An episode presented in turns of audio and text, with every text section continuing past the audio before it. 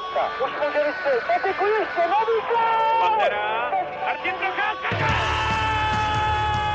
A teď je tu možnost Vojágra. Kapitán! Svoboda. Gol! Je to tam! Je to tam! Vojčík, Hlaváč, Bekend, gol! Gol! Jsme mistři světa! Jsme světa! Dobrý den. Druhá polovina základní části zámořské NHL je v plném proudu a po olympijském intermecu jsme zpátky s dalším dílem Hockey Focus podcastu, tak vítejte. Tentokrát se podíváme na významné milníky vybraných hráčů, zhodnotíme některé změny v klubech a na závěr se podíváme tradičně do dění v divizích. A o tématech budou diskutovat novinář a podcaster Matěj Hejda. Ahoj Tomáši, ahoj všem, všechny zdravím a redaktor deníku Sport Jan Denemark. Zdravím všechny v těch nešťastných časech. Pojďme to trošku rozředit, ty informace. A od mikrofonu zdraví Tomáš Randa. Dneska bych eh, chtěl začít eh, u slovenského fenoménu jménem Zdeno Chára. Obrovitý zadák New Yorku Islanders nedávno překonal v počtu odehraných zápasů na pozici obránce eh, legendárního Krise Cheliose, když nastoupil do 16. z 52. utkání. Matěj, jak bys uh, Chárův počin charakterizoval? Je to forma určitého zadosti učení po těch uh, strastiplných začátcích uh, jeho kariéry? Tak, tak si myslím, že se dá pojmout celá ta jeho kariéra, že, že svým způsobem zadosti učení. Tak Zeno Chára je jasný Hall of Famer, budoucí first ballot, tam není vůbec, vůbec pochyb o tom. Na druhou stranu, ale to je čistě jako můj pohled, já mám vždycky radši ehm, vrcholový sportovce, když, ehm, nebo takhle ty, ty, ty elitní hráče v historii, když odcházejí, ne, ne vždycky se podaří na vrcholu, ale když, když ten jejich konec je ještě prostě jako na té vysoké úrovni, jak se ho pamatujete, jo? když mluvíme o Chárovi, mluvíme hráč, který bude jasný členem síně slávy. A přeci jenom ty, ty poslední roky uh, už, uh, už ta výkonnost, uh, ta, ta rychlost tam prostě není a je to na něm hodně znát, je to taky trochu dohrávání, podobně jako samozřejmě třeba v Čechách Jaromír Jágr, takže to je jako čistě můj pohled, já mám radši, eh, když ty hráči eh, tak jako skončí možná trochu dřív než trochu později. Na druhou stranu, já zde na Cháru jako respektu neuvěřitelně asi jako, jako z toho lidského pohledu nebo, nebo z toho pohledu, jaký vůbec je sportovec, protože to, to není jako jenom geniální hokejista, ale, ale prostě on, on vyniká ve všech sportech. Je to neuvěřitelný vytrvalec, prostě leze po horách, jezdí na kole dlouhé vzdálenosti. Je to fakt takový jako Ironman, chlap, který má prostě obří sílu, což vlastně potvrdili v tom zápase, kdy se zase jako porval, což mě taky tak jako trochu překvapilo, že o hráčem, který je sice v hlavu menší než on, ale, ale stejně, že i v tomhle věku má pořád tak jako, dá se říct, trochu zapotřebí prostě čas od času servat. Ale, ale jak říkám, prostě klobou dolů před tou jeho kariérou. Myslím si, že to zadosti učení, když si, vem, si člověk vzpomene na ty jeho začátky, eh, je spíš celá ta kariéra, ne to, že teď eh, jako překonal Chrise Čeliose. Je to obdivuhodný, jsem zvědavý, jestli ještě po něm někdo sáhne. Myslím si, že jako nějaký zájem o něj bude, jako nějaká taková ta zkušenost, nějaký možná i náhradní, náhradní obránce, který třeba nebude hraje všechno v playoff, bude hrát třeba jeden zápas, jo, jeden ne. Uvidíme, ale, ale jako myslím si, že už jsme tady říkali i možná před rokem, možná i před dvěma, že přece jenom už je to, jako, už je to jenom stín toho zde na Cháry, co jsme znali, to, to jako jednoznačně. To je vždycky těžký navazovat, že Matěj to hezky schrnul. Já jsem jenom koukal, um, protože samozřejmě ty jeho začátky, které jsou hodně silně spojený, samozřejmě se Slovenskem, ale i s Českou ligou, že jo, kde, kde se snažil prokousat a přes svoji, tehdy ho nazývali kolohnátí postavu, prostě ho nechtěli, nechtěli mu dát ice time, protože jim připadal nemotorné, neohrabaný a tak dál. Uh, takže on vlastně do NHL proniknul až ve 20 letech, tudíž když se teďka člověk podívá na ty um, čísla odehraných zápasů, tak kdyby měl takovou tu v běžnou cestu do té ligy, že tam člověk vítne v 18, že to je prostě kvalitní talent, tak uh, má dneska nejvíc odehraných zápasů jako ze všech hráčů, že jo? takže uh, samozřejmě hra, ta kariéra těch hráčů je různá, ty cesty osudu jsou jako jinak, jinaký, ale uh, já myslím, že uh, pokud se bavíme z hlediska um, tady našich československých rybníčků, tak uh, možná, možná, když se na tím už takhle jako zamyslím, a nerad bych na někoho zapomněl, ale jde prostě pro mě o jasně nejlepšího obránce tyhle těch dvou jako zemí. Jako jak máme jako Jágr z hlediska útočníku je jasná jednička, tam se moc nedá co vymýšlet a Hašek z pozice brankáře, tak Chára je z pozice obránců jako jak výškou, tak i schopnost má jako nejvyšší ze všech, takže jak já, já ho vnímám a naprosto podepisuju, že uh, Syň Slávy uh, mu otevře dveře při první příležitosti.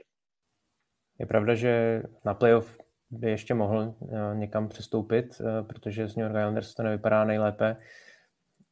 Co se týče té jeho hry, tak je pravda, že už, uh, už tolik nestíhá, ale v té defenzivní práci okolo branky mi přijde, že je pořád Eh, nepříjemný tou, s tou svojí dlouhou kejkou, že pokud se nedostává vysloně do těch eh, situací jeden na jedno, kdy musí sprintovat do zádu s protiráčem, tak, eh, tak pokud právě se drží v, tam, v tom obraném pásmu, tak tam podle mě pořád platný a uh, sám jsem zvědavý, jestli uh, dohraje sezonu v New York Islanders a případně tam i zakončí kariéru, uh, a nebo jestli teda ještě uh, po něm někdo sáhne uh, pro playoff. Druhý výrazný milník uh, zdolal Sidney Crosby. Uh, kapitán Penguins uh, vstřelil pětistý gól v základní části teprve jako 46. hráč historie a v celkovém pořadí tak dál stoupá tabulkou vzhůru. Stejně jako v historické produktivitě, kde je aktuálně na 25. místě. Jak vnímáte to docenění tohohle počinu Eh, zejména teda toho střeleckého výkonu, kdy eh, z pozice spíše playmakera eh, dosáhl na tu, na tu metu 500 branek. Honzo, jak je tvůj pohled na tuhle věc? No, hezky si použil v té otázce slovo jako doceněný, protože ono to docenění moc není. Já myslím, že se to bere jednak to ten typ úspěchu, který se trochu považuje za samozřejmost, že s tím, že s tím borcem už bylo svázaných tolik vítězství zlatých medailí, Stanley Cupu, že nad tím člověk má tendenci mávnout ruku a říct, no tak dobrý, se čekalo, jdeme dál. A, a ještě mi druhá věc, že, že Sydney Crosby platí, alespoň pro mě, nevím, jestli to vnímáte taky tak, za vzor jako cnosti, uh, kvality, jako konzistence, takového trochu jako hokejového Mirka Dušína, že uh, z hlediska jeho kariéry uh, ty začátky byly takový divočejší, vachrlatý, že jo, byla tam jednou čas přezdívka Cindy, měl prostě tendenci nějaký ty zákroky trošku tam jako přihrávat možná. Nicméně po uh, překonání těch šílených zdravotních obtíží, co, což respektuje pravděpodobně mm, jako úplně každý, málo kdo by se asi našel, kdo by ne, nesmeknul klubou, v jaké formě a neustále měl schopnost, byl schopný se dokázat vrátit po tom, co si prošel s otřesama mozku, tak je to vlastně takový, že člověk má tendenci to brát jako za samozřejmost. Navíc u člověka, který jindy než hokejovými úspěchama už ty titulky novin moc neplní, že, jo? že to je prostě, s ním to je vlastně jenom spojený v rámci úspěchů, on nemusí nikomu nic dokazovat, vyhrál všechno, co se dá z osobního hlediska taktéž, tam se vlastně víceméně jenom jedná když koukám na tu mm, tabulku těch um, historicky nejproduktivnějších hráčů, tak on je 25.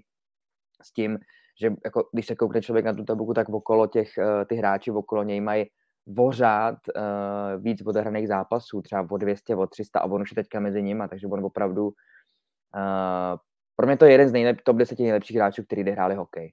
A je jasný, že vzhledem k tomu jako vývoji v té kariéře trochu mi přijde, že ty největší úspěchy se samozřejmě zaplať pambu pro něj odbil, jakoby v úzovkách odbil na začátku kariéry, jak v Pens, tak na olympiádách a tak dál. A vzhledem k tomu, že síla Pittsburghu už není v posledních letech taková, přestože se furt drží jako na kvalitních příčkách, tak eh, teď už vlastně jako, jako kdyby trochu sešel z té z, tý, z toho jako hlavního jeviště, protože ty finále Stanley Cupu už tam teďka nejsou v posledních letech a s Pittsburghem se tolik nepočítá, že jo, tolik Matěj by mohl vyprávět, že jo, protože poslední tři roky eh, Pittsburgh už necenil na, na ty první místa. A oni tam teda ani nedostávají, ale furt jako jsou konkurenceschopní, že vlastně takhle občas jako vyletí teda nějaká zpráva o tom, že Sydney nějaký rekord překonal nebo nějaký milník zdolal. Ale v, v kontextu té celé kariéry je to takový, jako že člověk pokrčí ramenama a, a jde dál, takže je to vlastně nedoceněný a jak, jak říkám, no, jak jsem, jak jsem zmínil, pro mě je to ten top 10 uh, ever, jako v historii, prostě fenomenální borec. S tím by se dalo souhlasit. Myslím si, že sami Kanaděni často ho už teď posouvají na takový ten kanadský, když to je samozřejmě americký, ale, ale kanadský Mount Rushmore nejlepších kanadských hráčů. Je se do té do čtverky už, už se může zařadit a samozřejmě to jeho kariéra ještě zdaleka nekončí, takže Crosby bude přidávat. Já co bych asi u něj nejvíc ocenil, nebo co zase eh, ta hokejová veřejnost tak nejvíc u něj cení, nejenom, že má samozřejmě obrovský talent, ale je to asi nejpracovitější ze všech superhvězd v historii NHL. Že on je jako neuvěřitelný, neuvěřitelný pracant, který, když měl nějakou slabinu, tak dělal maximum pro to, aby, uh, aby ta slabina zmizela. Proto vlastně dneska on je asi nejvšestranější hráč. Je dobrý jako v podstatě úplně ve všem a, a to je na něm nejvíc obdivodný. Uh, myslím si, že i v minulosti byla řada hráčů, kteří měli podobný talent jako on, ale, ale prostě ta pracovitost u nich nebyla taková. U Crosbyho prostě, co se nejvíc zmiňuje, ta pracovitost, ta, ta, ta vůle udělat naprostý maximum pro to, aby, aby byl nejlepší. A to je u něj asi nejvíc obdivuhodný. Co se týče ty gólů, jak jsi říkal, tak uh, že by to bylo nedacení, asi nemyslím, tak on jako dvakrát vyhrál nejlepšího střelce ligy, Uh, jasně, prostě tím, že jeho kariéra vždycky bude porovnávána s Ovečkinem, nebo oni dva prostě se budou porovnávat, tak ano, Ovečkin je lepší střelec, nebo ten, ten přirozený střelec Crosby je prostě cent, navíc je center, že jo? takže je to ten tvůrce hry, ale zároveň to byl taky jako nebezpečný hráč, který jako je schopný dávat obrovské množství gólů. Uh, jeho backend je možná jeden z nejlepších, co jsem vůbec v NHL uh, nebo hokej vůbec obecně viděl. Takže za mě to jako je taky střelec, nebo prostě hráč, který ty, ta, ta pětistovka mě vůbec nepřekvapuje a myslím si, že samozřejmě to skončí ještě daleko vyšším číslem. Jediný, s čím nesouhlasím s Denim je ten, ten Mirek Dušín, protože pro mě jako Crosby v té první polovině kariéry uh, Což má ale řada hvězd. On to má řada hvězd. Jako podívejme se samozřejmě, eh, nebo přečtěme si články eh, z Ameriky a z Kanady, jak psali o Jaromíru Jágrovi v prvních jako pěti, osmi, devíti letech jeho kariéry v NHL. Jako nebylo moc hráčů, kteří byli víc jako neoblíbený z těch superstar, než byl, než byl Jaromír Jágr. U Crosbyho to bylo možná ještě víc jako tím, tím děním na ledě, že prostě jako často odplácel, stekal se, že jo, stekal se na rozhočí, jo, takže takový to, jak tam Denis zmiňoval to, to, to přezdívka Cindy, tak, tak k němu jako trochu seděla. Ale na druhou stranu si myslím, že pak se to změnilo, že, že zase ta druhá fáze kariéry ono to asi přijde s věkem. Jako musíme to, že dneska už nepředvádí 120 bodový se, eh, sezóny, jako předváděl v prvních letech kariéry, ale zároveň si myslím, že je mnohem víc jako psychicky, mentálně vyspělej. Eh, tyhle, ty, tyhle ty věci zdaleka tak nepředvádí a, a, a je to prostě fenomenální hráč. Eh, pak zařazovat do té top desítky, nebo takhle, myslím, souhlasím s tím, že tam patří, ale jako na jakém místě pak se, pak se v tom nějakým subjektivním pohledu uh, umístí je ještě brzo. Prostě ta jeho kariéra ještě nekončí a věřím, že má před sebou to. Na, ještě navíc je strašně obdivuhodný, ty, jak, jak překonal ty zranění. Jo, jako bavíme se o hráči, který mohl mít z 25, mohl mít skoro po kariéře. Se spekulovalo, jak bude vlastně vypadat od té doby pak vyhrál dva Stanley Cupy a stále patří jako hvězdám ligy. Takže klobouk dolů před ním, ale, ale, ale nekončí. Myslím si, že za, až za 4-5 let se tady sejdem na podcastu, tak, tak budeme hodnotit, jak Eh, jak eh, může soupeřit s těma úplně nejlepšíma hráčema v historii uh, hokeje. Hele, já jsem jenom, si do toho můžu rychlosti skočit, uh, k tomu, jak jsi, jak jsi říkal, Matěj, že je jako nejpracovitější, tak mě, mě jako napadla myšlenka nebo otázka, který vlastně jiný superhvězdy berete, jakože jsou zároveň extrémně hardworking. Jasně, že aby se dostal do NHL, tak musíš dřít jako blázen, to je jasná věc, ale jestli tam, protože mě napadl okamžitě McKinnon, který je známý svým brutálně až přehnaným možná perfekcionismem ve všem. A kromě Crosbyho vlastně, že nemám nikoho spojeného s takovým s tím fanatickým, totálním jako dřením, tak jestli, jestli někoho o někom víte. přemýšlím, přemýšlím, jak si sám řekl, jako když se dostanete do NHL, tak musíte mít tu pracovitost. Když chcete být úplně nejlepší, tak, ji, tak prostě musí být na, na, na, vel, na vysoký úrovni, ale u Crosbyho fakt, jak si říká to slovo fanatický, to si myslím, že jako docela vystihuje, že on prostě jako je fanatický pracant, že, že eh, mluví se o řadě hráčů, kteří říkají, kdyby měli prostě třetinu té pracovitosti, jako má Crosby, tak by byli třeba na jeho úrovni, takhle prostě nejsou. A to je pro mě co nejvíc nevím, no, jako třeba mě, jsou takový ty hráči, nevím, napadně, ale samozřejmě úrovní, úrovní jak, jak, hraje, se nemůže k vůbec přibližovat, ale třeba Mark Scheifele je prostě typ hráče, který fakt jako neuvěřitelně pracuje na tom, eh, je to takový ten člověk, který ten, ten hokej naprosto žere, jako čte si o něm, analyzuje ho a, a to, tak jako dal by se asi přirovnat, ale, ale u Crosbyho prostě fakt takový ten elitní talent, což třeba Sheffield samozřejmě nemá, jako ten úplně elitní, plus ta elitní fanatická pracovitost, to je, to je ta jako vzácná kombinace, kterou, kterou Crosby má a, a která je obdivuhodná. Já bych pracovitosti Crosbyho doplnil to, že on se neustále snaží vymýšlet a zlepšovat se v, v individuálních činnostech. Neustále snaží zlepšovat to, co mu prostě nejde, tak chce zakomponovat do svého tréninku. Pořád se učí, pořád jako nesnaží se jenom jako se trvačností prostě jet, jet si ten svůj vysoký standard, ale, ale pořád vymýšlí něco nového a nejvíc tohle právě ocení spoluhráči, kteří prostě právě vyzdují tu jeho pracovitost, že pořád prostě na sobě maká. A já z těch individuálních činností bych ještě vypíchl, kromě toho backendu, tu v angličtině hand-eye coordination, takže ta schopnost prostě zasáhnout puk uh, ve vzduchu. A jsem zapomněl ten gol Kerimu Priceovi, jak, jak si vlastně ve vzduchu ten puk ještě hodil dopředu a potom ho ještě backendem prostě trefil po druhé ze vzduchu během prostě vteřiny na místě prakticky rozhodně si myslím, že tady to je další věc, eh, která jako činí Crosbyho výjimečným. A co já bych ještě u něho eh, vypíchl a co na něm vlastně obdivuji, že eh, on v té své kariéře nikdy nehrál s nějakými hvězdními spoluhráči přímo v, v útočné formaci. Samozřejmě na přesilovce tam 15 let hraje s Malkinem, s Letengem, ale co se týče té hry 5 na 5, tak on z mého pohledu nehrál nikdy s nějakým extra výjimečným nebo prostě hvězdným hráčem. Když se podíváme na ty začátky, Colby Armstrong, eh, jako málo komu prostě to jméno něco řekne, eh, pak hrál s Pascalem Dupuyím, eh, to byl spíš jako defenzivní hráč. Pak přišel sice Chris Kunic z Anaheimu, který s ním jako vytvořil perfektní duo, ale taky prostě z mého, z mého pohledu to není úplně ta největší elita hokejová. Teď v poslední době dobře, je tam Jake, Jake Gensel, Brian Rast, ale taky prostě, když se třeba podíváme na Ovečkina, tak on většinu kariéry hrál s Backstreamem, což je prostě perfektní tvůrce hry, který mu perfektně jako pasoval eh, do, eh, do, té, do té kombinace prostě s Kanonírem Ovečkinem. A takhle těch eh, příměrů máme víc. McDavid s Dreisaitlem dost dlouho hráli spolu, nebo i teď pořád, pokud je teda trenér nerozdělí do dvou formací, tak myslím si, že i tady to by se, na tady to by se nemělo zapomínat u Crosbyho, že vlastně on dělal kolem sebe ty hráče lepší.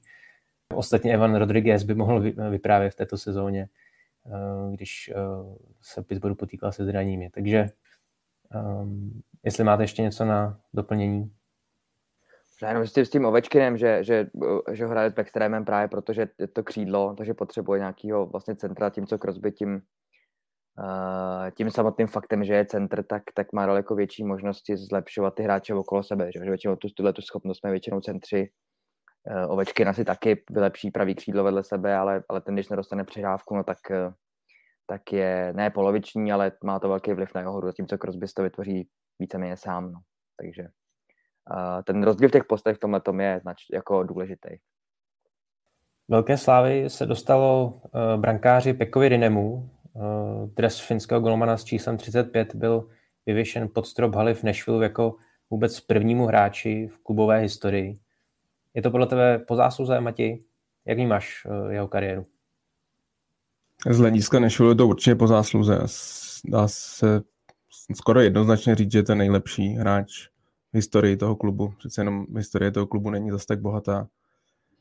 Na druhou stranu Roman Josi uh, je hráč, který si myslím pokud, nebo tak nemá podepsanou dlouholetou smlouvu, pokud bude pokračovat ve výkonech, jako předvádí v posledních letech, tak jeho bych cenil asi ještě vejš. Samozřejmě i Weber je hráč, který si myslím, že taky eh, se dá do této konverzace eh, zapojit, ale, ale Rine přece jenom strávil v Nashville celou kariéru. Eh, je to fantastický příběh, podobně jako když jsme tady probírali Henrika Lundqvista, tak taky hráč, který byl draftovaný vlastně v tom posledním kole. Nějakých snad jsem koukal 27 nebo 28 brankářů v tom draftu šlo před ním. Jo, a, a on z nich možná byl nejlepší nebo, nebo jeden z nejlepších. Je to, nebo byl to borec, který uh, takový hubený, vytáhlej fin, že 195 cm v době, kdy ještě ty, ty golmani vysoký ještě nebyly tak, uh, nebylo to tak moderní. Byl to jeden z prvních takových těch fakt vytáhlých obrů. Nebo obrů. On právě tím, že se hube, on byl jako hodně hubený, hodně na tu svoji výšku byl neuvěřitelně, uh, neuvěřitelně bohebný. Uh, měl i trochu štěstí, že, že vlastně z kraje kariéry se ještě potkal v Nashville s Tomášem Okounem. Já si myslím, že jako na ní nebyl, tím, že právě šel z té pozice toho jako golmana, který byl draftovaný v sedmém kole, tak na ní nebyl takový tlak. Měl v klubu Michi Korna, což prostě z dlouhodobí, nebo si myslím, že asi je nejlepší trenér brankářů vůbec, takže i z kraje kariéry se potkal s ním, to taky si myslím, že mu jako hodně pomohlo. Ale Nashville je prostě tým, nebo ani ne v těch posledních letech, ale dřív byl prostě tým, který dával dva, tři góly na zápas, nikdy nedával moc gólů, takže Riné prostě musel být tou hlavní vězdou toho týmu, musel vychytávat ty vítězství a on to zvládnul. Takže jako z, z pohledu toho klubového je to určitě uh, největší, největší se legenda, to, to, to vyřazení toho drezu je po zásluze. Samozřejmě hodně se jako taky vzniká, nebo se nabízí ta otázka, jestli je to Hall of Famer, já osobně si myslím, že ne, že je to velmi kvalitní golman, bez jeden čas i jeden z nejlepších na světě, i dokonce jednou vyhrál Vezinu trofy. Zahrál si Stanley Cup, ten v tom sice nevy, nevyhrál, ale nemyslím si, že to je úplně, že, že, že by ta jeho kariéra stačila na to, aby se dostal do Hall of Fame. Ale jako z, i z pohledu finských golmanů společně s Mikou Kyprosovem asi, asi tak nejlepší, co mě na první, na první dobrou napadá. Samozřejmě Jussi Saros teď v těch posledních dvou sezónách úplně opak Pekirineho, menší brankář, drobnější, tak, tak na něj skvěle navazuje a je v tomhle, jsou v tomhle Nashville mají velký štěstí, že, že jednoho výborného golmana střídá druhý, navíc krajan, takže pro fanoušky z Finska asi Nashville hodně populární tým. Je pravda, že u Pekirineho já jsem nejvíc eh, obdivoval tu, právě tu jeho ohebnost, eh, relativně imršnost na to právě, jak byl, jak byl vysoký s těma dlouhýma nohama, eh, prostě neměl problém vůbec předvádět jako dost efektivní zákroky různě na zemi, takže taky vlastně jsem ho, časem jsem ho začal víc a víc doceňovat právě pro, pro ty jeho brankářské kvality, právě i při té jeho výšce. Honzo, ty chtěl ještě něco dodat? Uh, právě naopak, já jsem tady jen tak jako mával rukama, že, že není co, jenom že jsem si tady, to jsem vůbec netušil, že on byl dokonce draftovaný až v osmém kole, což je, což je crazy, takže, uh, takže jo, tam, tam opravdu, opravdu nemám vůbec uh, co dodávat tomuhle, no. Jenom, že to byl neskutečný simpoš. I v rozhovorech při, při interview, který dával, tak bylo vidět, že to je prostě jako, bylo znát, že asi pohodář, s kterým by člověk rád zašel na jedno. No a když budeme trošku eh, předbíhat, tak eh, podobná sláva se dostane Rikovi Nešovi v sobotu, eh, protože jeho dres s číslem 61 zase vyvěsí pod stropali Columbus. Jenom tak krátce, jak byste, jak vnímáte zpětně Nešovu kariéru a vůbec ten jeho odkaz v Columbusu? Hele, já ho, já ho vnímám dost silně, protože si pamatuju, že když jsem hrál ještě, ještě florbal ve Spartě, tak tam byl jeden, jeden spoluhráč, který ho miloval jako naprosto fanaticky a úplně bezpodmínečně. Ať by Rick udělal cokoliv, tak, eh, tak je to prostě dobře. Někdy jsem to moc nechápal, teda proč zrovna jako tohodle borce někdo takhle až opravdu bezmezně obdivuje, ale bylo to tak. To jsem hodně prožíval jako s tím, tím bláznem každý jeho asistenci a gol, že se Rick dával, viděl jsem ho banána dalšího. A, takže jsem to měl dost jako často na talíři, nicméně um, já myslím, že to je asi dobře, protože jste, podobně jako u Nashville, tak u Columbusu tyhle ty celky i z hlediska jako budoucího fungování a vůbec nějaký kultury je dobře, když se uh, možná třeba i trochu uměle, ale když se vytvoří uh, svoje velké jména a legendy, uh, což v tomhle případě to není jako ani za stolik na sílu, prostě bylo to jako první, první volba draftu, byl to, ono to možná byl, to mě možná opravte, první volba Kolumbusu v historii, nebo, nebo uh, je to 2002 a oni přišli 2000, ne, možná ne, možná ne, to bych, to bych se pletl, ne, nejsem si teďka úplně jistý. Ale každopádně byla to první volba, vyhrál prostě nejlepšího střelce v dresu Kolumbusu, což pro takhle jako mladý, nový celek, novou organizaci byla velká věc. Eh, takže a samozřejmě slavný tím, tím neskutečným gólem, kde tady je teda jako fantastický, ale spíš ten komentář, že, jak tam křičí holy moly, prostě, tak to je uh, jedna z kultovních věcí vůbec celé ligy. Takže já si myslím, že tohle tam hraje trochu roli, že ty, ty celky, um, jak v, eh, v, v případě Nashville, tak i Columbusu, mají zájem na tom si vytvořit uh, svoji určitou jako identitu, charakter a k tomu samozřejmě patří velký jména minulosti, tudíž uh, oni tím možná třeba i trošku uspíšili ten, ten uh, to vyvěšení toho drezu, ale rozumím naprosto, proč to chtějí udělat a není to nic, čeho by někoho měla bolet hlava, si myslím. Velký hráč, který možná za mě byl trochu potom jako dřív zešel, sešel z té slávy, když potom přišel do Rangers, tak asi nedostával jako tolik prostoru, nebylo to na něj tolik tlačený jako na jedničku draftu a možná trošku ty výsledky už nebyly takový, jaký se asi očekávali, že třeba bude mít v průběhu potom pozdějších let kariéry, navíc to zapíchnul v 33, ale jak říkám, rozhodně to není žádný bolehlav, že by se někdo měl stavět na hlavu, aby aby to není možné, aby tam číslo 61 jako vyselo. Já tě jen doplním, protože jsem si to dohledal. Historicky první volbou Kolumbusu je Rostislav Klesla. V tom případě se Rostislavovi omlouvám, tohle to by se nemělo stávat. Sorry.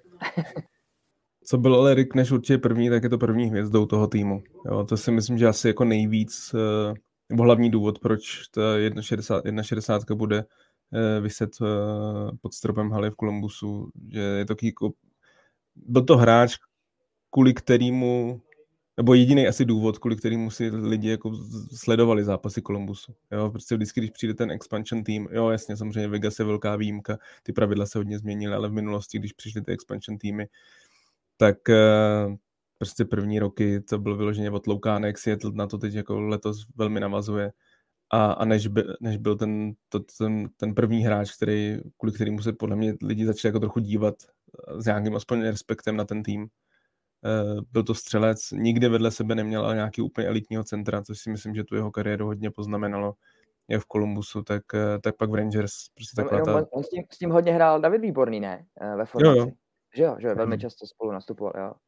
David Výborný samozřejmě kvalitní hráč, ale prostě není to jako elitní, ne, elitní center NHL. A to podobný měl v Rangers. V Rangers taky jako dlouhodobě tam nebyla fakt nějaká ta jako velká superstar na pozici prvního centra vedle něj. Tím možná ta jeho kariéra trochu trpěla, protože on je prostě jako jasný, takový ten přirozený střelec. To je, za co on byl placen, za to, aby dával góly.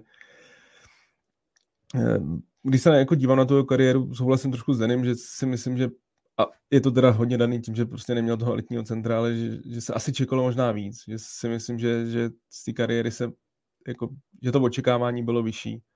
Kolumbus, uh, jestli si dobře pamatuju, teď abych nelhal, ale myslím si, že on tehdy neměl první pozici. Já myslím, že i tradoval nahoru, myslím si, že byl na nějaký druhý, třetí pozici.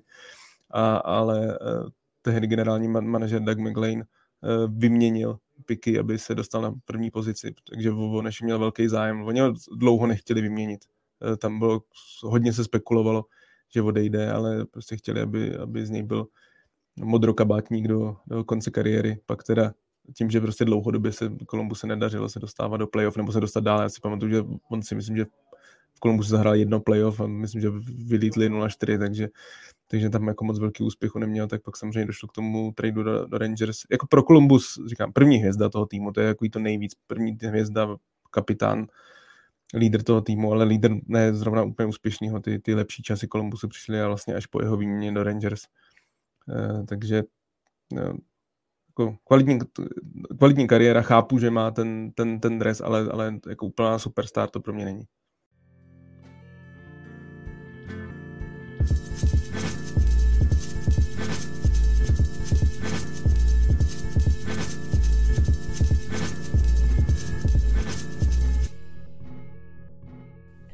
V druhé části bych chtěl probrat uh, některé změny a takové uh, disciplinární prohřešky uh, posledních týdnů. Uh, začneme u Montrealu, který zareagoval na ty neutěšené výsledky v první polovině základní části a Canadiens do pozice trenéra dosadili Martina St. Louise a do managementu klubu zase Vincenta Lecavaliera.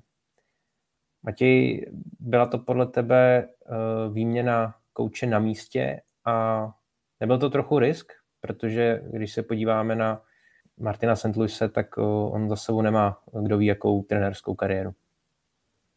No takhle, slovo risk musím smést rovnou ze stolu. to tam vůbec nepatří, nemůže tam patřit v době, kdy ten tým eh, byl úplně na dně NHL, kdy, eh, a to je na tomto nejhorší, kdy ty mladí hráči nedostávali dostatečný prostor, kdy eh, hráči, kteří mají svoji kvalitu a hodnotu, tak hráli výrazně pod svojí úroveň a vlastně si tím snižovali tu svoji cenu, kterou můžou mít na trade deadline, protože Montreal samozřejmě bude vyprodávat. Takže jako ta, ta, ten risk tam byl nulový, ta změna musela přijít. Eh, v podstatě eh, Dominik Dušan, ten jeho systém a asi, asi ten jeho hlas v kabině eh, rychle vyprchal a, a hráči za ním nešli. Co se týče toho rizika, že přišel hráč neskušený, tak on, to je strašně důležité zmínit, že jako interim, interim coach, že, že, není, že nedostal jako dlouholetou smlouvu, prostě má je tam do konce sezóny a pak se uvidí. Na druhou stranu ten jeho start je podle mě hodně na očekávání. Co je, důležit, co je nejdůležitější, že probral ty mladý, že najednou Cole Caulfield uh, si rozpomněl, že, že je to super talentovaný střelec a dává jeden gol za druhým, že Nick Suzuki je prostě obrovská budoucnost na pozici prvního centra, hraje skvěle.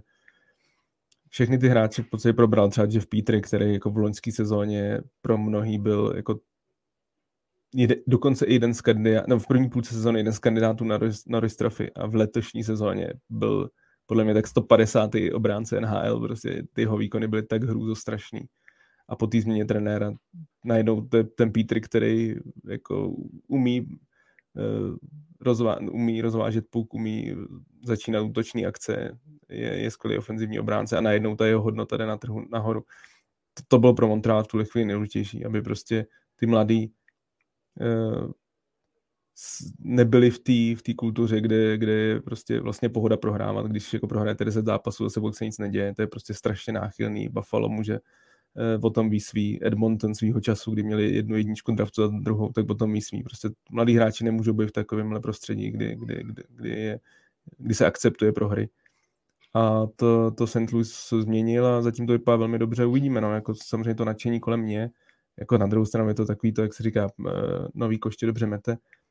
Ale, ale ten tým bude vyprodávat, když bude hrát takhle, tak, tak možná sice si pohoršit na draftu, což samozřejmě není úplně jako ideální, ale, ale ty mladý cítí tam tu zodpovědnost, nastartoval to, myslím, že ten příchod Le Cavaliera, uh, on přece jenom bude jako na pozici nějakého poradce, generálního manažera, není tam úplně, je to, je to spíš taková tvář, takový jako další zajímavý jméno, je to klient Kenta Hughese, toho, toho generálního manažera Montrealu, který dřív působil jako agent, tak Ken Hughes byl jeho klient.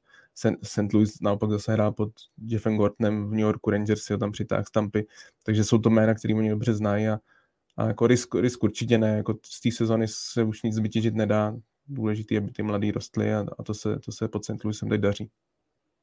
Montreal se možná pohorší uh, na draftu, ale bude mít minimálně dvě první kola, protože Canadiens poslali střelce Tylera Toffoliho do Calgary. Jak vnímáš, Honzo, tenhle krok Flames? Protože mě osobně se hodně líbí.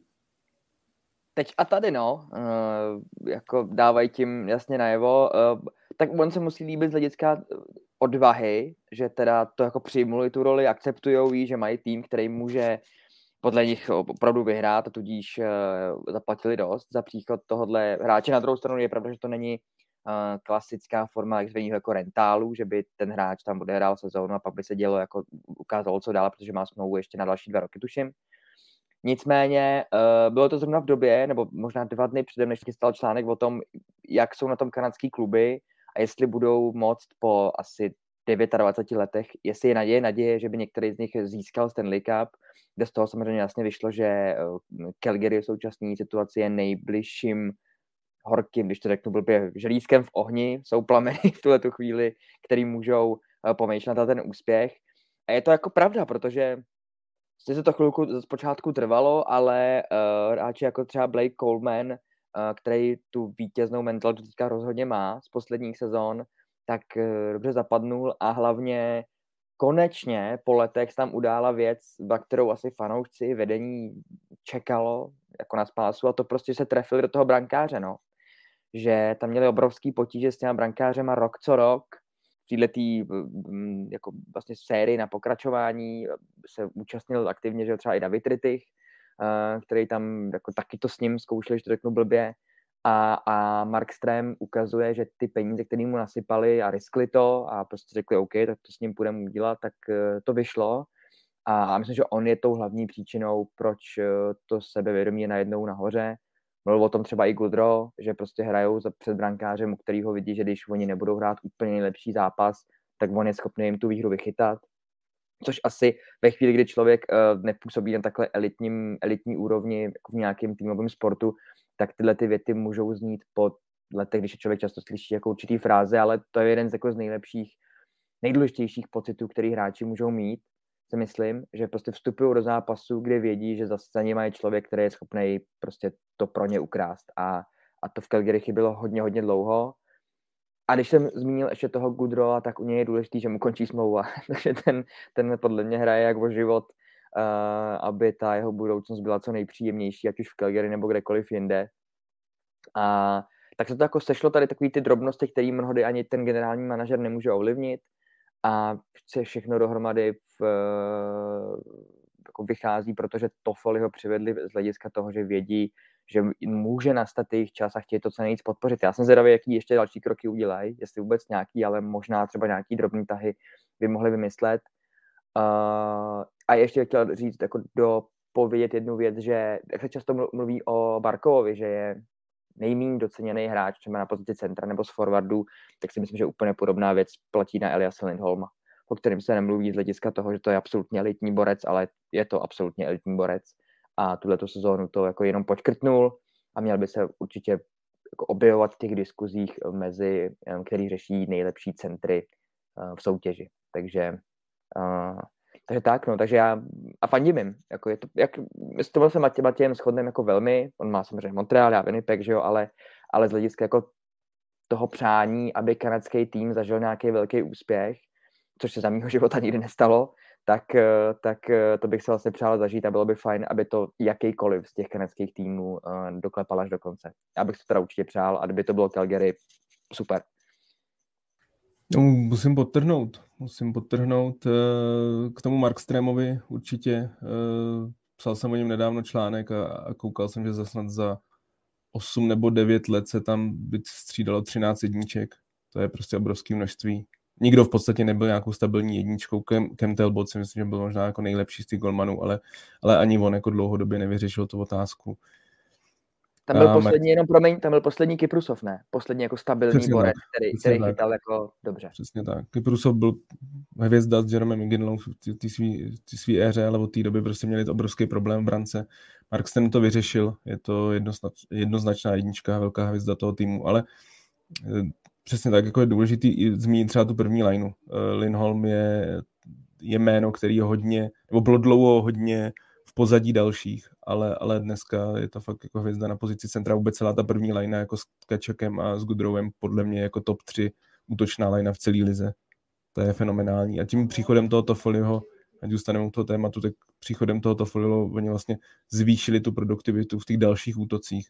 Je to hráč, který on je poměrně pomalejší bruslař, ten jeho styl bruslení je trošku občas i komický, a to podle mě jako jeho sráží tu jeho hodnotu na trhu nebo vůbec to, co si vydělává, protože jinak je to jako velmi dobrý střelec, eh, dobrý hráč na oslabení, velmi chytrý hráč a navíc eh, hrál po, pod Darylem Satrem v LA, s Monahanem hrál eh, v, v juniorce v kanadský, s Lučičem hrál v LA, takže řadu hráčů zná, jde jakoby do takového přívětivějšího prostředí pro něj. Ta, ta, ta změna není taková, takže z hlediska Calgary to naprosto dávalo smysl ten trade, i když samozřejmě jako první kolo má svoji hodnotu, ale v jejich případě to naprosto chápu. I tím, jak říkal Denny, že Goodrowovi končí smlouva, u Tkačeka se spekulu, že asi se nechá eh, že podepíše tu kvalifikační nabídku na jeden rok a pak se stane UFA, to znamená, že jako Calgary se to může velmi brzo rozpadnout. Monahanovi končí smlouva, ale s tím asi dlouhodobě nikam nepočítají, ten už to tak má nějak za sebou.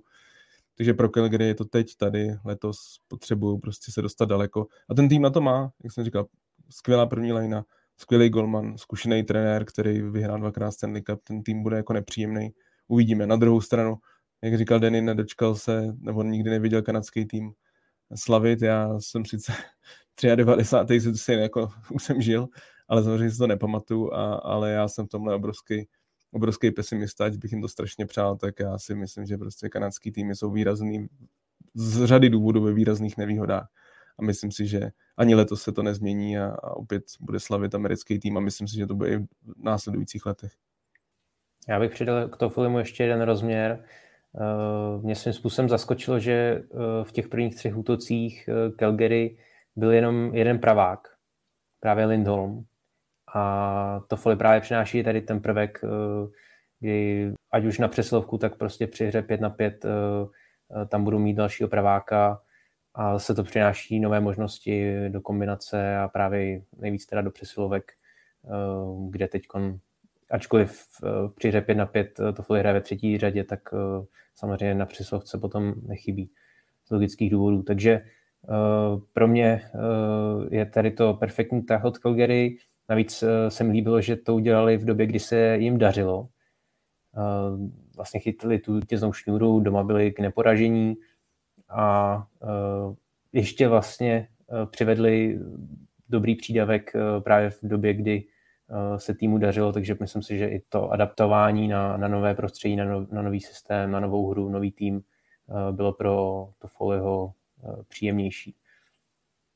Na závěr tohohle bloku bych se chtěl ještě vrátit k dalšímu vroubku Breda Marchanda z Bostonu, protože v utkání proti Pittsburghu opět předvedl svoji stinnou stránku, když brankáře Tristana Jaryho nejprve udeřil pěstí do hlavy a poté ho ještě hokejkou píchl směrem na bradu. Eh, ačkoliv teď už teda má potrestu a už hraje, tak eh, dostal tehdy distanc eh, na šest zápasů. Bylo to podle tebe, Mati, přiměřené, nebo měl dostat vyšší sazbu?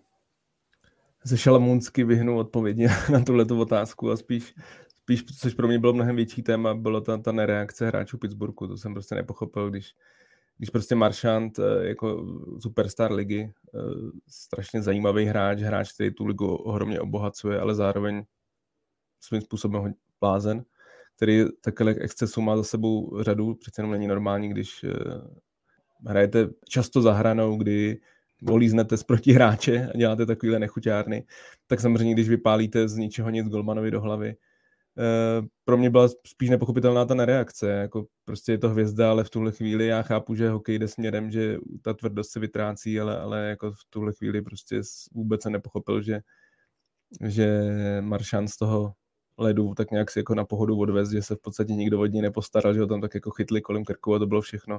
V tu chvíli měl ho prostě někdo srolovat do, do ledu a, a to nepřišlo, což pro mě bylo to. Eh, co se týče té tý výše trestu, abych se teda jako úplně nevyhnul té odpovědi, jako u Maršanda je to prostě daný to jeho historií, jako o ničím jiným není, by to někdo jiný, tak dostane jeden zápas a nazdar. Prostě Maršand je hráč, který, eh, který je, jak jsem říkal, je to geniální hokejista. Já, já se přiznám, že i když samozřejmě nejsem fanoušek Bostonu, tak, tak mám k němu obrovský respekt už za to, jaka, jakým směrem se tak jeho kariéra vyvíjela, kdy prostě jako ze solidního hráče se dostal be kvalitního hráče, až se z něj stala jako hvězda ligy. Tak, eh, tak ale bohužel k tomu i u něj patří i tyhle ty excesy. Já říkám, pro tu ligu on je důležitý, protože zase na takovéhle hráče se chodí, tyhle ty hráči jsou zajímaví. E, rozhodně to není žádný Minek Dušín. A myslím si, že prostě dost jako piká tu svoji historii. Na druhou stranu byl to naprosto stupidní, jako co to je, že prostě přijdete ke Golmanovi a vypálíte mu, ať se rukavicí, ale vypálíte mu do helmy, jako co prostě není normální.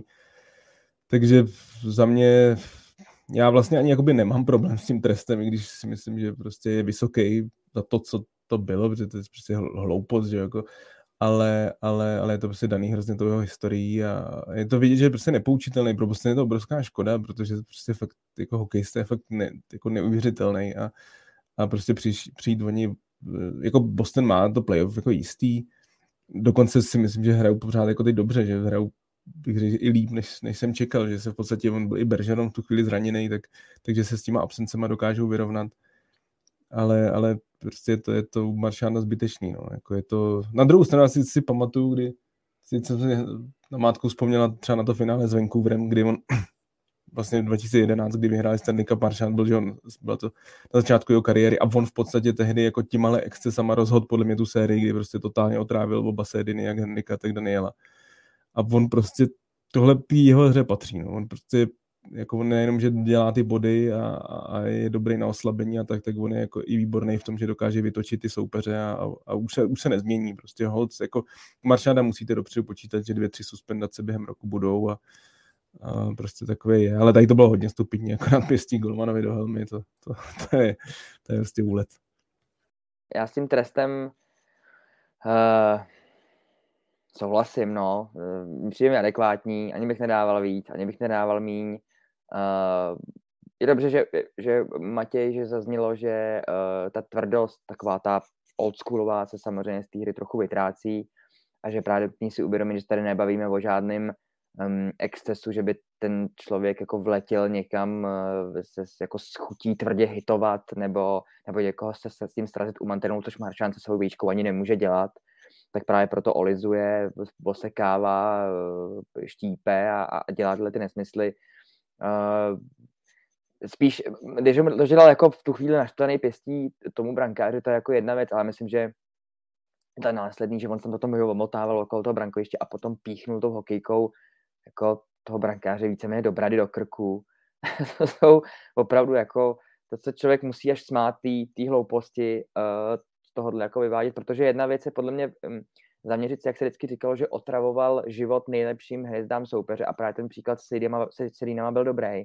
No tak jedna, jedna věc je otravovat jim život jim samotným osobně na hřišti, než se snažit jako vyprovokovat něco tím, že píchnu brankáře jako do brady nebo do krku. Takže šest zápasů je podle mě adekvátní. Kdyby jich přišlo 8, řeknu, jo, OK, dejte mu klidně 8, ale jako mm, šestka, dobrá věc a musím říct, že, že ani mě to moc, že se na tyhle věci asi jako chodí, zbuzuje to emoce, kontroverze, ale musím říct, že to nebylo jako, když jsem, když jsem to koukal, když jsem, když jsem na to díval, Eh, na ten sestřih těch momentů, těch pár sekund, že by to bylo něco, čemu bych jakoby uh, nějak škodlivě, tyjo, to je blázen, ha, ha. Spíš mi to přišlo v tu chvíli a v tom bezvýznamnosti toho zápasu jako uhozený, no. Playoff je jiná věc, tam se prostě jede se všema zbraněma, tady je to úplně hloupost, nonsense, stupidita.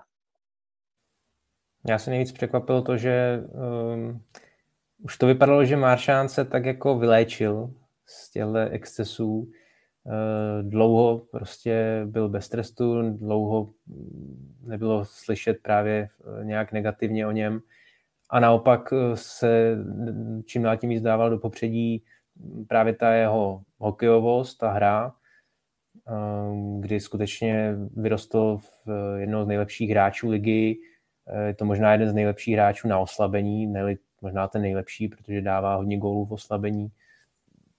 Zůstal nepříjemným hráčem, ale právě už, už upozadil tady ty problémy a teď zase, jak kdyby mu prostě přeplo. A myslím si, že zase se vrátil vlastně zpátky, kde už jako nemusel být. A myslím si, že samozřejmě s dalším, s dalším případem se to zase bude stupňovat, takže um, trošku si sám podkopává uh, tu docela už dobrou kariéru a tohle mě asi na tom nejvíc překvapilo. Eh, co se týče toho incidentu jako takového a té slabé reakce ze strany Pittsburghu, tak tam eh, trošku se to tak jako nešťastně sešlo, že u toho, byli i rozočí, že hnedka vlastně eh, tam Letenk se po něm ohnal, sundal mu helmu Marčándovi, ale už ho vlastně nějak rozočí chytil, takže vlastně tam ani nemohl dojít k nějaké odvetě, si myslím. A potom si myslím, že právě byla chyba toho čárového rozočího, který Eh, prostě měl Maršanda odvést eh, na trestnou lavici a nedovolit eh, jako v té spolujízdě, aby Maršand přijel vlastně k Jarimu a mm, dlouhou hokejkou ho takhle píchnul. No. Já myslím, že tam teda prostor na to odplatu byl, jakože když by tam byl prostě tvrdák nějaký, já teď nemyslím bytkař, ale prostě hráč, který jako jde o golmana. Bavíme se o brankáři, bavíme se o brankáři, který chytá jako výrazně na to očekávání, který je jako jednou z hlavních hvězd letos z Pittsburghu, který jako po té po kritice, zasloužené kritice z, z loňského playoff, tak, tak, tak chytá jako na hodně vysoký úrovni. A brankáře si musíte chránit, ať se samozřejmě ta, ta, ta tvrdost svým způsobem vytrácí, tak, tak tady prostě měla přijít jasná odplata. Pro mě, jako tam není žádná výmluva, je to pro mě nepochopitelný. A to, že si říkal, že ano, třeba těch excesů má Maršán míň, ale na druhou stranu člověk ho může sledovat i na těch sociálních sítích, že jak, jak prostě reaguje na věci. Jako Maršán je provokatér a tohle jako nikdy už z něj nebude, nebude jinak, nebude jiný, prostě takový je. Uh, musí se to s ním, u toho s ním počítat a nemyslím si, že, že to je jako jeho, jeden, že to je jeho poslední incident, podobně jako třeba na Zemkadry že v Coloradu, který prostě taky jako dlouhodobě má ty problémy v playoff a vždycky jako vylítne, tak to jsou prostě hráči, u kterých se to jako musí, musí čekat. A nemyslím si, že to je u Maršana naposledy, myslím si, že určitě další nějaký, nějaký neplechy uh, od něj přijdou. Je to typický hráč, eh, kterého chcete ve svém týmu a ostatní týmy ho nesnášejí, podobně jako třeba Tom Wilson.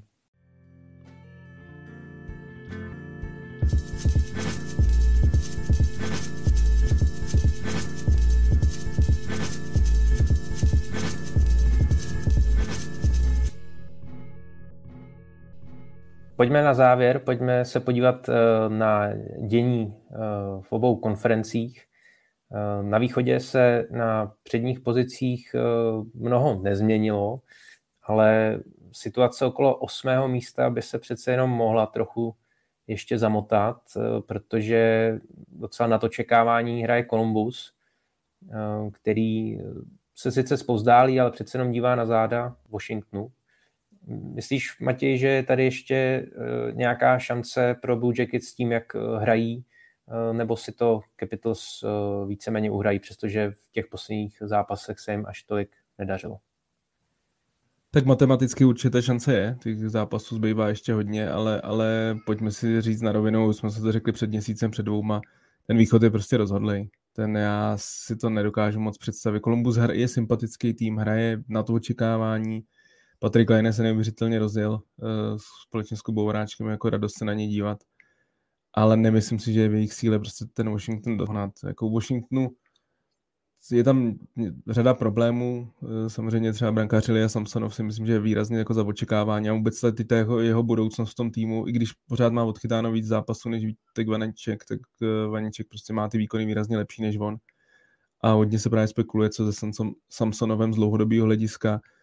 I se mluví o tom, když se mluví o tom, že by možná tradovali pro nějakého golmana. Jo, jako zmiňovalo se jméno Fleryho, samozřejmě fanoušci Pittsburghu si ho tam asi nedokážou moc představit, ale, ale Washington se dívá, analyzuje ten brankářský trh.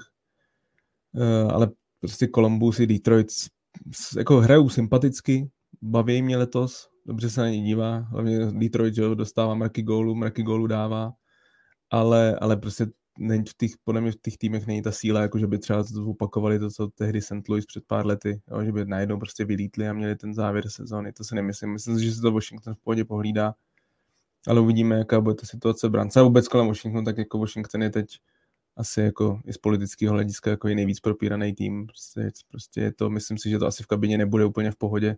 Vůbec by mě to nepřekvapilo, jako jsou to lidi, jako a, a samozřejmě to, to, jako řekněme si na rovinu, to, to obsazení těch ruských hráčů je ve Washingtonu velký. Je tam prostě taková v podstatě ruská kolonie.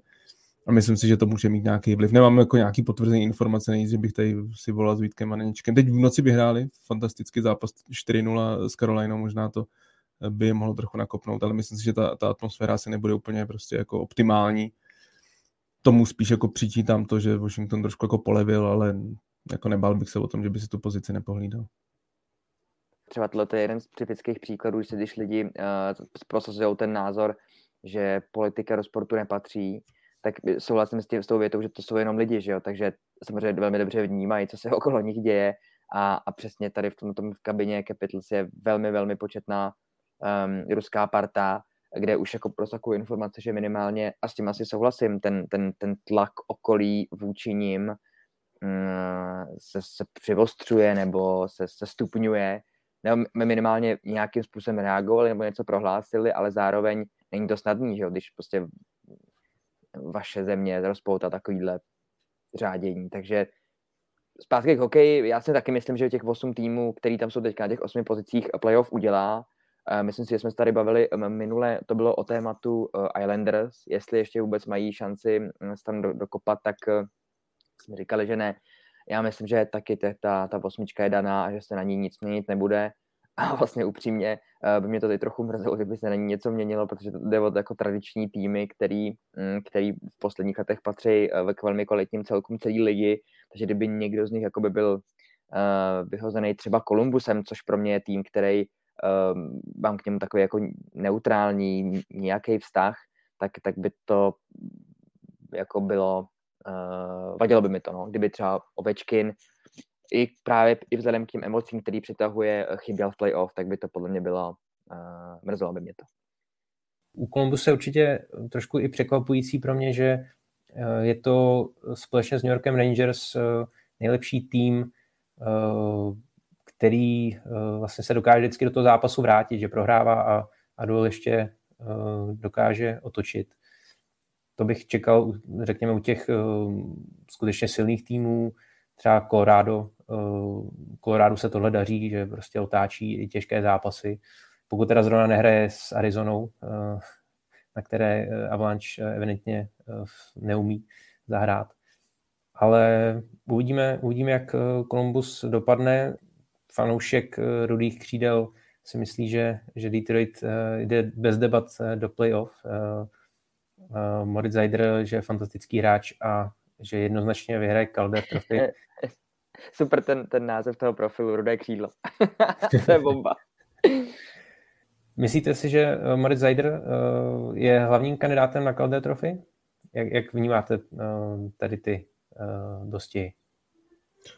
Pro mě je, pro mě je jednoznačně, i když samozřejmě ten, ten, ten boj je vyrovnaný, já jsem si před sezónou vsadil na Trevora Zigrase, který si určitě myslím, že, že je ve hře, taky podává výborný výkony a a zároveň, zároveň je to takový jako prostě sexy jméno téhle sezóny vůbec, jako to, co předvádí eh, ty jeho highlight góly jsou neuvěřitelný, takže by to nemuselo být zase taky překvapení, kdyby vyhrál on.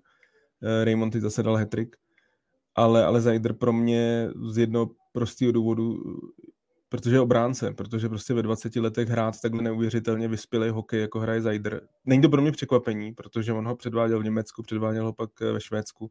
On je prostě strašně vyspělej herně na svůj věk, ale, ale hraje neuvěřitelně. Teď si myslím, že jsem koukal, že srovnání má v té první sezóně i s Nikel Lindströmem jako počet zápasů, počet bodů, už mám myslím 40 bodů na kontě, to je prostě neuvěřitelný, jako je, je herně vyspělej, takže proto bych dal jeho, protože hrát obránce v NHL je výrazně těžší než křídlo, to, to je nesrovnatelný, ta, ta, ta trajektorie, než si jako zvyknete na tempo NHL a, a na tu obtížnost eh, je u bránců, většinou jim to trvá mnohem díl než, než útočníkům.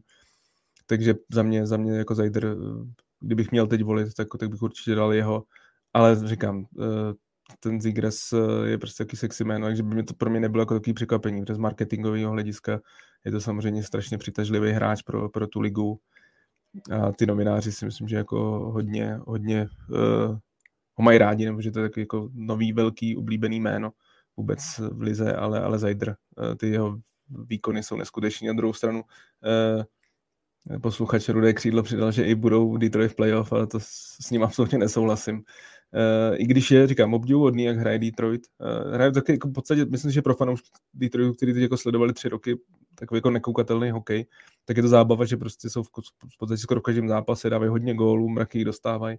Jako, je to asi zábava se na ně konečně letos dívat a jsou jako překvapením v tom, že že Larkin má výbornou sezónu. Eh, to je prostě ukazuje, že i když je trošku starší než ty, ty mladí hráči, tak, takže prostě se, jako, že, to je, že s, s ním musí dlouhodobě počítat, že to bude jako dlouhodobě lídr, že, že, že jako třeba jeho vyměňovat by byla, byla hloupost, že, že, že v podstatě patří k tomu jádru, i když je trochu starší. Ale jako na, na to na playoff to nevidím. No, divočina byla hlavně eh, utkání Detroitu eh, s Torontem 70. To se asi nebude opakovat. Na úplný konec eh, se podíváme ještě do západní konference. Co říkáš, Honzo, na ten boj okolo osmého místa, kde je to dost našlapané? San Jose sice začíná trochu ztrácet, ale nějakých šest dalších týmů usiluje o ty dvě pozice divoké karty. Je tam Winnipeg. To je pozitivní. Už se ta sezóna trochu možná odepisovala a, a, a možná ještě třeba, že by přišlo nějaký skříšení, ale jsem nadšený. To je klasika, bude to stačit? no, uh, Ne, ale, ale uh, nebude, ale jsem strašně rád, že takováhle situace nastala, protože když se podívá člověk od, od třetího do právě jedenáctého místa, tak je rozdíl 10 bodů, což je prostě bomba. A um, ta druhá polovina sezóny prostě na rozdíl od toho východu bude mm, nesmírně zajímavá. Co musím říct, tak eh, bych byl fanouškem nebo vůbec příznivcem Vegas, tak bych se docela klepal, protože bych měl takový ten uh, strach, že možná to tam kluci trochu překombinovali v tom vedení, že chtěli víc, než, uh, než asi v tu chvíli bylo reální a teďka, než si to jako ten tým nějak zaběhne, asi, že se se vrátil Eichel, ale musí řešit nějaký problém s platovým stropem, byly tam zranění a takhle, takže teďka reálně to vypadá, že budou bojovat o holý přežití. Uh, mají stejně bodů s Edmontem Nashvillem, je to fakt na, neskutečně našlapaný. Uh, co si možná troufnu říct, tak si myslím, že z pátého místa si myslím, že se, že ne, se neprokouše LA. Že přestože teďka jsou na této pozici, tak si myslím, že furt ještě to není tým, který by byl ready uh, nějak hloubkou a, a, a, a těma schopnostma uh, ready uhrát tu osmičku. Přál bych to Minnesota, tý první čtyřce vůbec celkově, No a pak uh, hlavně doufám, že se přestože přeju uh, kanadským celkům, takže se do osmičky nedostane Edmonton, protože jsem se vsadil s kolegou s Paulem Ryšavým, že uh, Edmonton, on teda říká, že bude ve finále Stanley Cupu, tak to asi jako zvládnu vyhrát tu sázku, ale kdyby se nedostal ani do playoff, tak bych si smlsnul, takže doufám, že Oilers se teda pro tentokrát neprokoušou.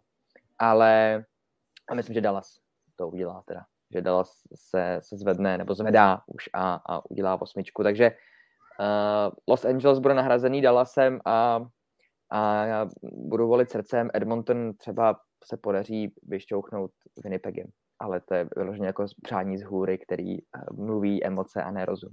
Takže ale je to super sledovat, že taková situace nastala. Jsem rád. Z fanouškovského hlediska je to jen na jeden dobře.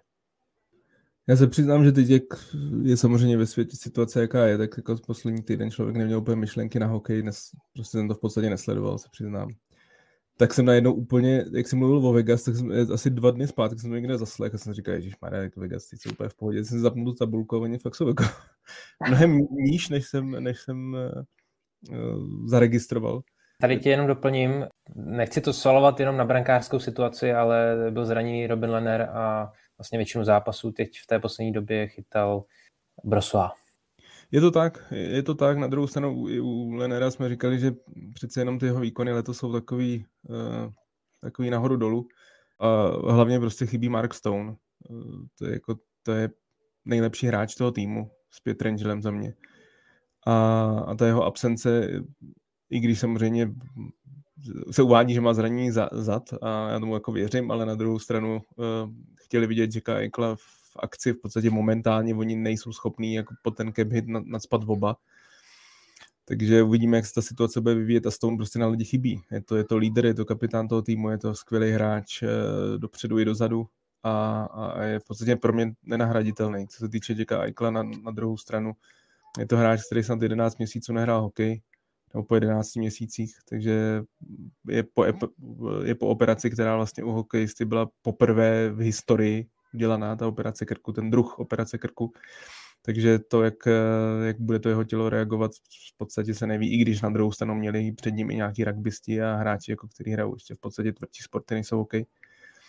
Takže to, ale můj odhad, jako zatím jsem o tom úplně jako, nějak nečet nebo tak, ale můj odhad je, a vůbec by mě to nepřekvapilo, že si říkám, jestli to není úplně jako ta atmosféra v kabině v Vegas, protože prostě ta, ta turbulence v těch posledních měsících už v té kabině je tak obrovská. Jo, schytal to samozřejmě Fléry před sezónou, nebo po, po konci loňské sezóny, jeden z jako oblíbenců vůbec v tom týmu a zároveň mezi fanouškama. Uh, pak přišel, přišel že trade pro Aikla Alex, uh, Alex tak si myslím, že taky patřil jako, takovým jako oblíbeným hráčům, uh, jako ofenzivním hvězdám toho týmu. Aikla zase naopak si myslím, že jako je samozřejmě skvělý hokejista, tak, tak zároveň není úplně nejoblíbenější. Jo, jak, jak asi mezi hráčema, že v Buffalo tam jako to úplně nefungovalo. To, že mu dali C, si myslím, že byl totální úlet. A, a jakože, že teď se mluví o tom, že aby vlastně jako pokud se Stone vrátí ještě jako před, před trade deadline, tak, eh, nebo jestli ne, tak, eh, nebo před playoff, tak, eh, je to, mluví se o tom, že by Riley Smith byl vyměněný, protože musí, musí uvolnit nějaký miliony a Riley Smith, že to je jeden z těch posledních hráčů, který tam je od začátku toho týmu.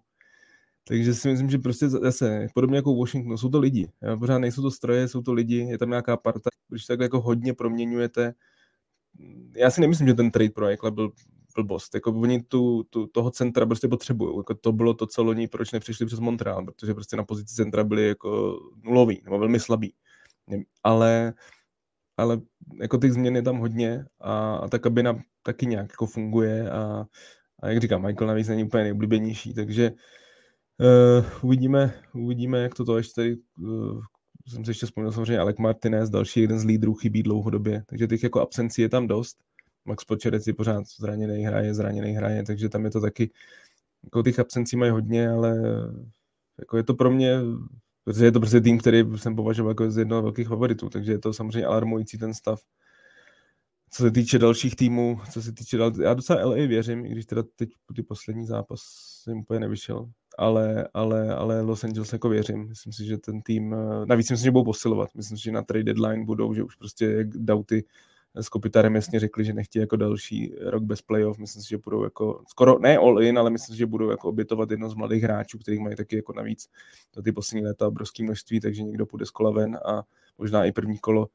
Takže myslím si, že LA bude posilovat a, a uvidíme, co ten Edmonton, no. To, je, to je prostě jako, bavíme se tady o něm dva měsíce, mysleli jsme si, že bude posilovat, jako změnil trenéra, přišlo, jako přišlo zlepšení, ale ty posily nepřicházejí. Já si pořád myslím, že ten tým prostě navíc, navíc než jako první kolo nemá a takhle může přijít i od něj, protože to Anaheim trošku odpadá. Vancouver bych úplně bych neodepsal. Vancouver, trošku jsem si říkal, Denny, jak tam zmínil Winnipeg, tak to jsem si říkal, že jako uh, šlápně na brzdu, jako Winnipeg. Winnipeg si myslím, že tam má, má spočítaný a že bude vyprodávat, protože ten tým je absolutně nekonzistentní a pro mě, jak jsem jim věřil, tak tady si samozřejmě musím posypat už po několikátý hlavu popelem. Winnipeg je pro mě největší zklamání té sezóny, pro mě to byl jako jeden ze silných týmů západní konference, je to slabý, ale ten Vancouver. Jsem strašně zvědavý, co bude dělat Vancouver, jestli JT Miller odejde, ho vymění, nebo to prostě zkusí ještě nabombit dál, protože pro Budrohem hrajou výrazně lepší hokej. Teď Demko je skvělý brankář a v každý, díky němu jsou v každém zápase, takže úplně bych z těch spodnějších týmů nebo dopisoval Vancouver. Spekulace okolo výměny JT Millera jsou, jsou vlastně svým způsobem zvláštní, protože uh, on je hodně produktivní, je to jeden z nejlepších hráčů Vancouveru, Vancouver ho potřebuje, bez něj bude Eh, výrazně slabší, i co týče přesilovek. A asi bude Vancouver vyčkávat až, až do poslední chvíle uh, před trade deadline. Pokud uh, už by ta naděje na to playoff uh, byla menší, tak uh, tam bych potom třeba tu výměnu pochopil, ale, ale myslím si, že teď jednoznačně Vancouver uh, ve chvíli, kdy má konkurenci na dohled, tak uh, musí zůstat uh, ten tým pohromadě a já mu docela i věřím. Já myslím, že tam ta šance je, že, že tam je, je vidět ta stoupající tendence uh, těch výkonů a uh, mě hlavně nesmírně mě baví uh, hra Vancouveru, že dobře se na ně dívá, přesilovky jsou perfektní, uh, takže uh, myslím si, že Vancouver by nakonec uh, třeba právě na úkor Dallasu, který naopak mi přijde takový nečitelný, tak by to playoff mohl udělat, ale těch zápasů ještě skutečně dost a dost. Bych tam ještě dodal, protože už se samozřejmě blížíme k té uzávěrce přestupu, tak samozřejmě, jak jsi zmiňoval JT Millera, tak samozřejmě i, i Dallas je extrémně zajímavý tým právě z toho pohledu, že John Klinberg že požádal uh, uh, o trade, uh, uvidíme, jestli k němu dojde. Joe Pavelsky, tomu končí smlouva, tam se zase mluví, že i když má 37 let, takže ho chtějí prostě podepsat, že ho chtějí udržet. Na druhou stranu to je hráč, který tady jsem zmiňoval, že kdybych byl jako vyloženě contender na, na Stanley Cup, tak Joe Pavelsky je pro mě úplně jako volba číslo jedna do útoku. Hráč, který bych prostě na playoff chtěl, neuvěřitelný pracant, hráč na přesilovky před bránu, skvělej skvělá hraje, ale on si hraje, dobře rozumí s Hincem a, a s Jasonem Robertsonem a oni prostě i přes ten věk, když má 37 let, tak pořád hraje velmi dobře a chtějí ho podepsat na další roky, takže bude zajímavý to. Dala si pro mě jako já se v Dallasu nevyznám. Jak, se nevy, jak, jak mě zklamal Winnipeg a, a je pro mě jako výrazně za očekávání, tak i Dallas, takový jako nečitelný tým. Já prostě nevím, jestli jsou vlastně dobrý nebo špatný. A to jsem si dlouho myslel o Winnipegu, ale ty poslední, poslední týdny už mě teda přesvědčili, že fakt, fakt dobrý nejsou, protože jsem asi je čet velmi špatně a že tam dojde jako řadě změnám, ale i, dá se čekat i u Dallasu, protože pokud by to playoff nedali, tak ten tým je strašně starý, je to, myslím si, že Islanders nejstarší tým v lize, a je tam řadu veteránů a, a že tam dojde k řadě změnám v Dallasu a, a bude zajímavý, zajímavý sledovat, jak pojmou vůbec ten boj v závěru uh, o playoff. Já to beru jenom z té logiky právě, že já jsem si myslel, že Winnipeg je brutálně silný pro playoff a je brutálně slabý, do playoff nepůjde. A v Dallasu jsem si myslel, že je mimo a špatný, takže podle té logiky přesně naopak si myslím, že, že uh, Dallas to, to nějakým způsobem uklohní. A právě kvůli hráčům, jako je třeba Pavelsky, no, že to je, to je démon.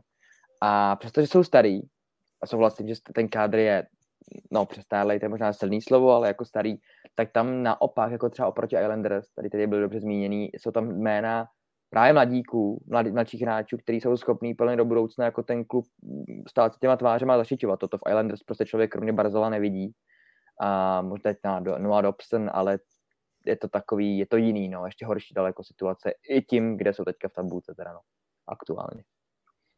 Hodnocení u závěrky přestupů se budeme věnovat příště. Pro dnešek je to všechno. Já moc děkuji za dnešní debatu Matějovi a Honzovi. Díky za pozvání a tradičně za super pokec vám oběma. Taky děkuji moc.